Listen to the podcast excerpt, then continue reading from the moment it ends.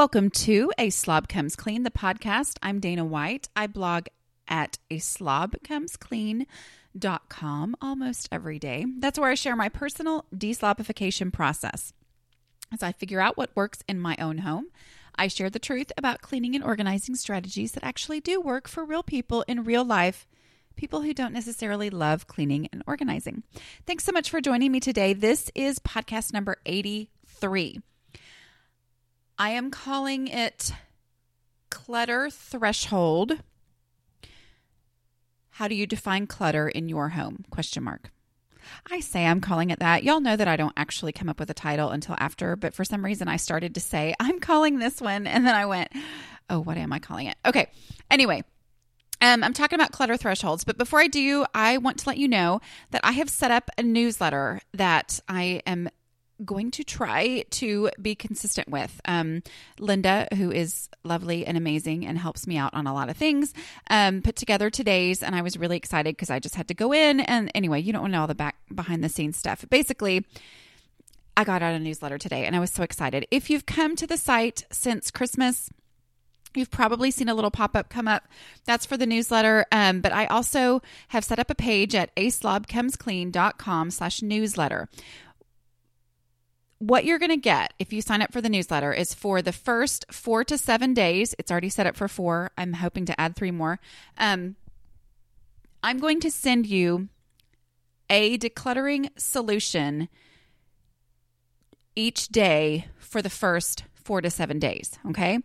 Now, after that, you're going to get the newsletter so that you won't ever fall behind. Because I know life happens, and sometimes things are like, oh, yeah. Or if you're on Facebook, I love it um, that there's over 157,000 people over there now, and that's awesome and great. Except that Facebook um, gets a little hormonal sometimes and chooses not to um, be nice to me. And so, like, one time I had somebody who is like a super loyal person say, Oh my goodness, I'm so excited that you're writing again. And I was like, What are you talking about? And I realized that um, she, you know, had liked the page on Facebook and was, and even though I put up every new post, and there's usually three a week, at least um actually four with the podcast so uh, i put those things on there but facebook just hadn't been showing them to her because that's what it does sometimes. And so you cannot depend on keeping up with all the new stuff or something that might be time sensitive or whatever if you're only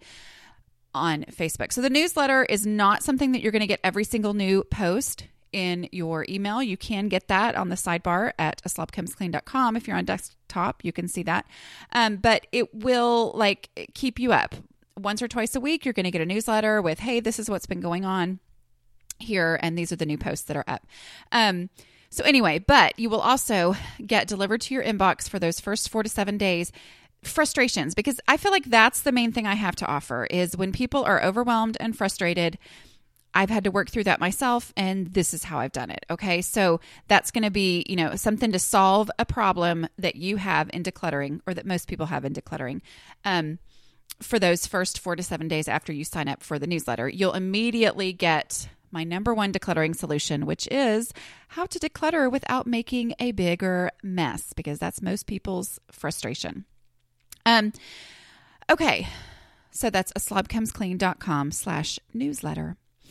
Um, we're talking about clutter thresholds. I here's here's what okay, let me just give you the example.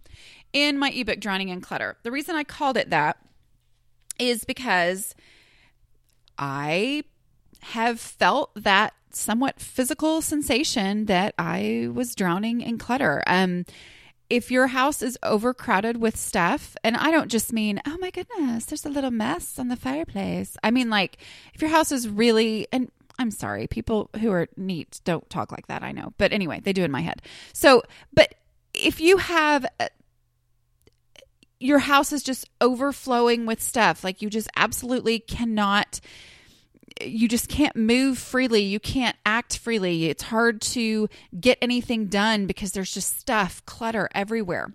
If you know that feeling, you may also know what I personally felt and still sometimes feel when things get out of control, and that's that you're drowning. I mean, sometimes I call it swimming through jello. It's just that everything I do is harder because there's so much stuff in my house. Um, I'm very thankful. I have never come close to drowning, but I do know um, there was one time that I was really concerned for my kids. We went on a cruise, went to Cozumel, and uh, for like one of the little day excursion things. Anyway, I went to this beach, and um, they had all these inflatables out in the ocean.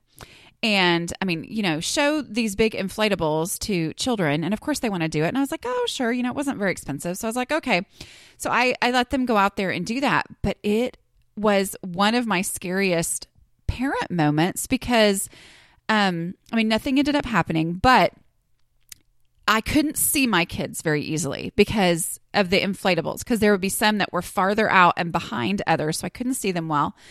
Um, and being out in the ocean, you know, it's one thing to be on some play on some kind of a float in the swimming pool where you know there's lifeguards and the water is completely clear. And so you look and you see your kids underneath whatever. I know i'm going on and on but basically it scared me to death because i was constantly looking around for my three kids making sure i knew where they were and realizing myself in the water I could not move quickly. I mean, because the water was, you know, the waves or whatever it is, you know, well, they weren't strong waves, but just that current and those waves. It was a really scary feeling because it was like I'm using every bit of physical effort that I can and I'm not getting very far. I mean, like I I feel like even though I'm putting every bit of physical effort into this that I can, I don't have control over how fast I'm getting somewhere or how much progress I'm making. And that is the feeling that I get when it's just like there's just so much stuff. I mean, there's just there's just so much clutter. I can't even I don't even know what to do. I mean, I can't even move freely. I can't even can't even you know, I can put tons and tons of effort in and yet it's just impossible. That is why I chose this drowning in clutter because that is legitimately how I feel. Okay. So here's my example. Um, children, when the first time you take them to the water, now my kids are all three fish now. Now in the ocean, that's a whole different story. But in the pool, all three of my kids are great swimmers. And oh my goodness, that's a great place to be after years of you know, feeling like I had to be right there with them at all times, you know, if we were in the water. Now, the youngest is almost 10, so obviously that's why, but um but you know, if you looked at my oldest now, who's just absolutely free and willing to try anything in the water and jump off and do flips and all that kind of stuff, that child when he got um into the pool for the first time, you know, he he kind of had that disadvantage that he had a a baby brother who was 20 months younger with him. So he didn't get in the pool as soon as everybody else did because I was like, yeah, I can't do that. I can't deal with a toddler and a baby. Um, but, but when he took his first swimming lessons at three, he was petrified. I mean, just absolutely petrified, could not. I mean, even just walking down the steps into the pool was more than he could handle. I mean, it, it it's like I remember the the swimming teacher. She told me after she said, "You know, I really feel bad taking your money because he's not going to learn to swim this week." And I said, "You know what? He got in the water, and so I'm thrilled. I will pay you the money." If all it means is that he's willing to get in the water, you know, I mean that that's how extreme it was, and so, um, you know, but at the same time, I you know, my best friend and I used to go swimming together a lot when the kids were little. And um, she had a little one. Of course, she was the fourth kid, and that always makes a difference. But, um, you know, she, like, her problem was that this little girl would take her floaties off and just jump in the pool. Like, couldn't swim. And I've seen that a lot with friends' kids.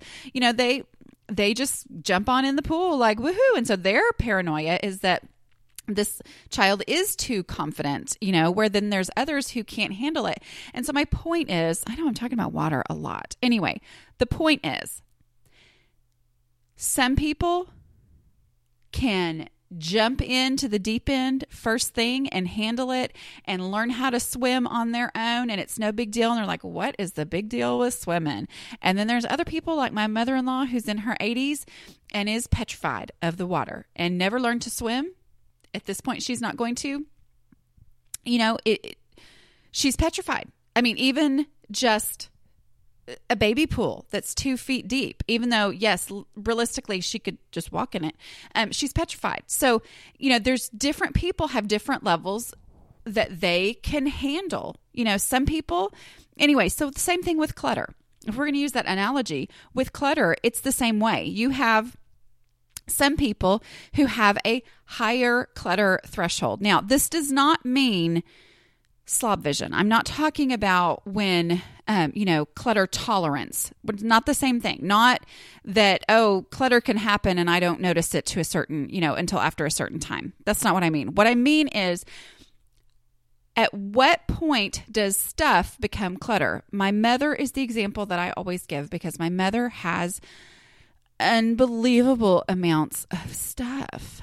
And she keeps it all organized and she knows where things are. And her house does not become a disaster zone. Now, she will say, Oh, I have too much clutter. And I'm like, Yeah, but you know where all of it is and it's all put away. And so it's not urgent the way in my house. You know, I inherited this belief that I've got to have everything I'm ever going to need for any situation that will ever happen in my whole entire life. But I did not inherit the ability to keep it all under control.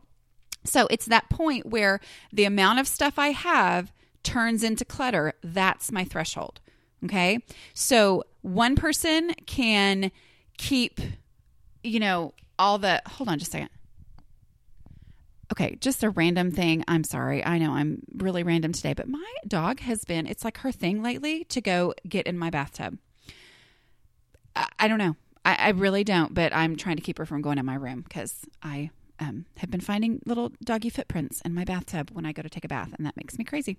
Anyway, um, but at what point does the stuff that you have turn into clutter? So here's what it means for me. Um, I can keep a certain number of um, blankets under control. Okay. And the number of blankets that I can keep under control is the number that will fit into the um, coffee table, sea chest, trunk thing that I have in my living room. That's where our blankets are. That's where the blankets go. Anything that's over that I get this, I don't know where to put them, or I go put it in the linen closet, but then I forget that I keep them in the linen closet. And then they get messed up in there, and I never think to go, eh, you know, it's like this is the limit. Goes back to containers and limits and how that changes your life. I mean, you know, understanding the container concept. But at what point is my clutter threshold met? Well, you know, for me, I can't keep paper under control. It is just, I mean, I had a little system that I started, I think, when I started this blog. Um, so it's been about six years, and I think it worked for about six months. Um, and that was I made a little file um, file box. I bought a file box. I made an A, B, C, D, E, F, G, you know, through the alphabet folders, and I put things in according to that. That worked great until I got past the point where things could easily fit in there and then i just kind of quit. And i don't know you know for me i can't keep paper under control and so therefore i have to limit how much paper i have in my house. There's a podcast on paper clutter and how i deal with that. But you know i am really vigilant about keeping paper out of my house because paper is something i can't control and it turns into clutter really really easy. Um okay so my definition of clutter is whatever you can't handle. So if you have something, or I'm sorry, let me put it this way whatever I can't handle, if I have something, an area that's constantly out of control, just constantly out of control, instead of trying to get organized, I just declutter. I'm saying all my little phrases today, but um, instead of thinking, okay, well, I've got to figure out a way to deal with this, it's like, no, if this is forever and constantly out of control, it's just too much. It's past my clutter threshold. It's more than I can handle. Um, you know, I, I know people who um, have a bajillion purses. I can't have a bajillion purses, even though I think they're cute and I see them and I think, oh, but the fact is, I'm going to stay with one purse until it falls apart and then I'm going to get another purse and stay with that till it falls apart. Um, because for me, it just gets out of control because if I try to switch a purse, then I end up kind of halfway switching the purse and it just, you know, doesn't end up right back in the little spot. There are some people who just put things where they go. I know, right? Anyway, so for me, it's easier for me to just have less stuff makes um oh, here here's my profound statement for today. Non-existent things don't pile up. Isn't that good? I thought of that earlier. Non-existent things can't pile up, meaning if I'm constantly dealing with clutter, I just need to get stuff out of my house because that pile exists because I have too much stuff. Okay. That's my clutter threshold, that little kind of that break right there. Um, so like for example, I have a um I have a chair that I have moved probably it's probably been in three or four different places since we've lived in this house. Um I love that chair. It's actually very comfortable, but the fact is I don't have a spot for it. And it's big. And so, but me keep keeping on trying to move it from one place to another, that's stuff shifting. You know, when I start to realize, okay, I've moved this here and I've moved this here and I've moved this here, and it still, again, just becomes a place where I pile stuff up. It doesn't get used as a chair, which is what it's supposed to be. Then I start, then I have to tell myself, you know what? It's just got to go it's past my clutter threshold. I can't handle this chair, no matter how nice the chair is, no matter how comfortable the chair is, unless I can replace another chair that's actually being used as a chair and give that spot to this chair.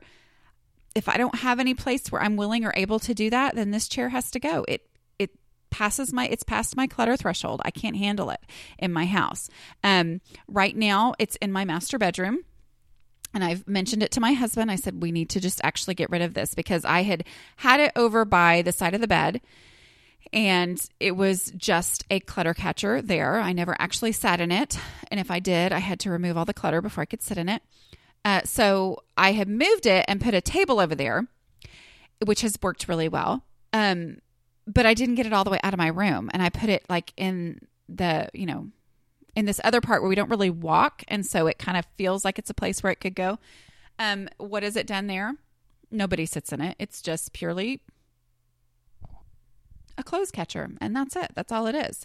So it's kind of worn out its spot. You know, if you find yourself moving something over and over, there was a white bench that I had for a really long time that I finally sold in a Facebook group. Um, and that little white bench, I loved it. But no matter where I moved it, it was a problem. So I just needed out. Here, here's the beauty of it. Even though it was hard to get rid of that cute little white bench that everybody loved whenever I talked about it on Facebook, on the blog, and I loved it, it was so cute. When I got rid of it, I never had to worry about it again. Like I've never it's it's never gotten on my nerves because it doesn't even exist in my house. Hmm. So stuff that isn't here is stuff I don't have to deal with. And that makes me happy. Stuff that I don't have isn't a hassle to me because it doesn't exist. Are we getting like super existential here? I'm not sure. Okay.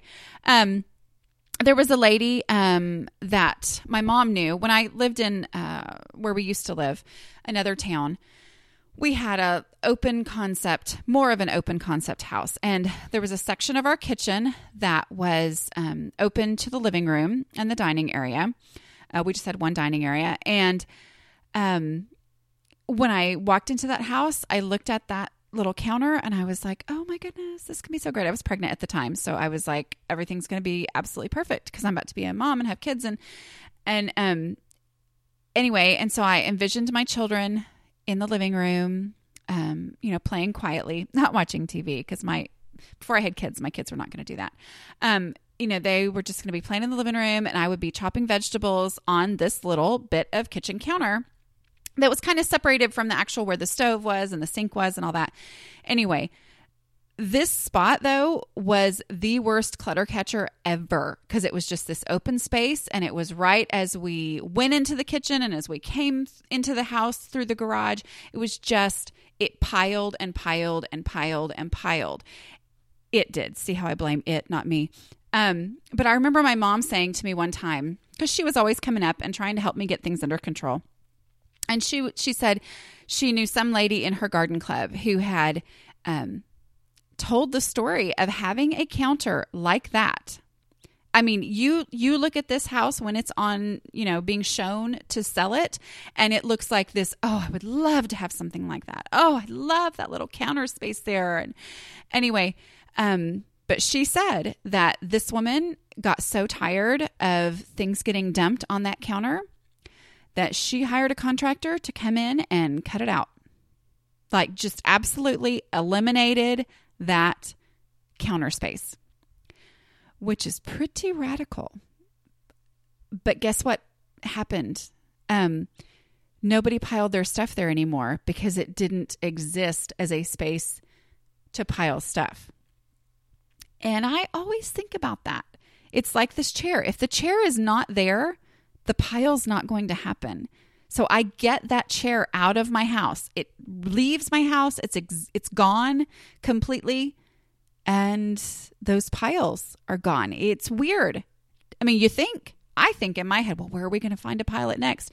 We might find somewhere else to pilot, but we probably won't because you know, I mean, we've got other places we pile as well. Those might get a little bit bigger, but guess what? We're not going to have this big honkin' pile in the middle of our master bedroom floor.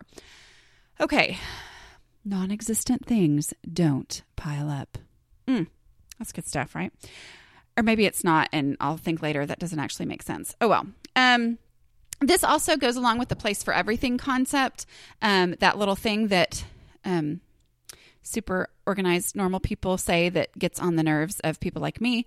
Um, a place for everything and everything in its place. Yeah, that made no sense when I just simply had too much stuff. When I was living above my clutter threshold, I had more stuff in my house than I could actually handle.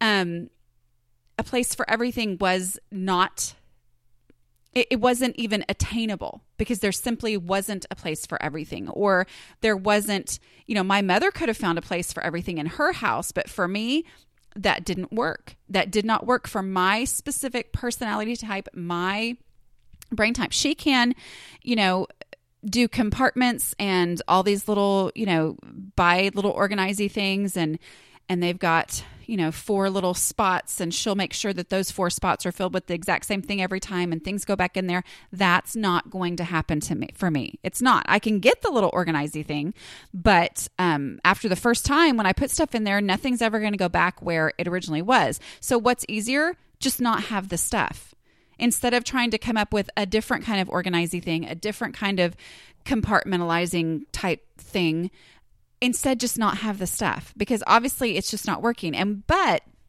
when I do that, then the stuff that I actually do use it's just less overwhelming to me because there's less stuff. The piles themselves are smaller because non existent things don't pile up. Um, the piles themselves are smaller, so it's less overwhelming. So I'm more likely to actually tackle it before it becomes a humongous pile because it's not going to become as humongous because there's not as much stuff to make it humongous. Wow. This is an interesting one.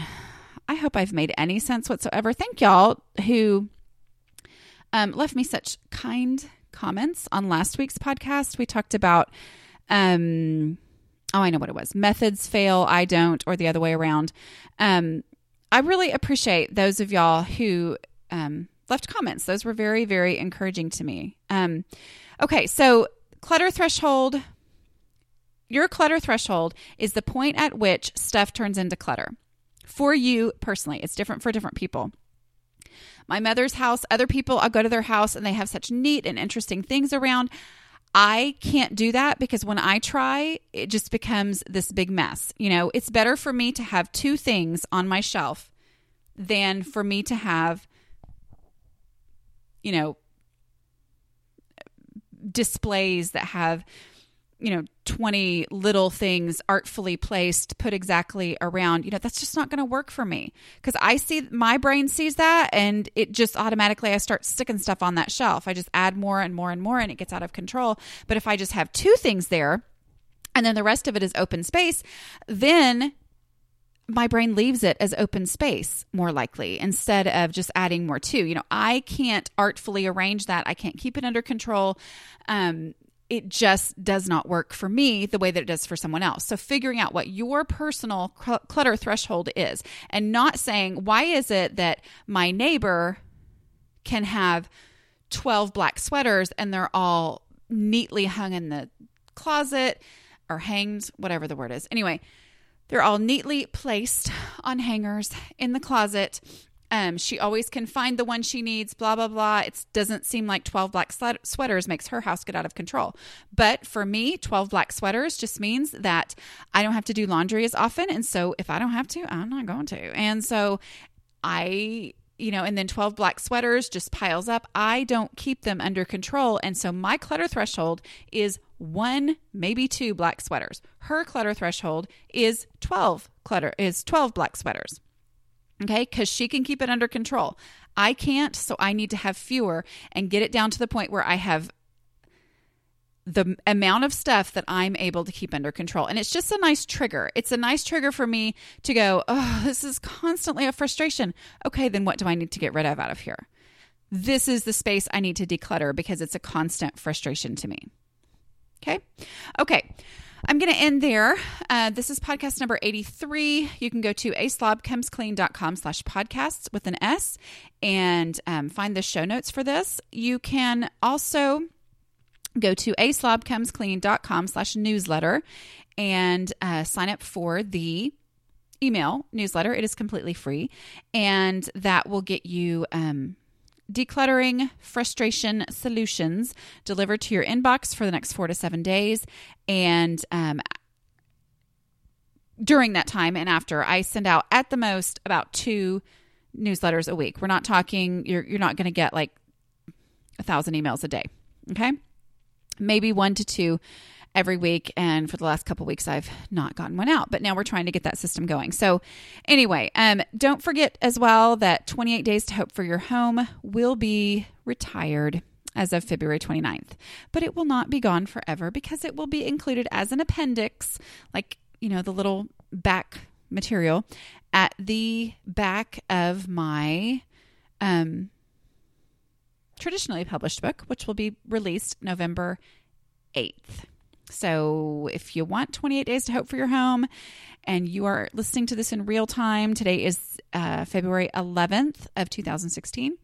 Uh, make sure that you go get 28 Days to Hope for Your Home so that you have that. And otherwise, pre order the book, which is not available right now, but it will be maybe soon. So um, I will talk to you guys later. I hope you have a great week. Bye.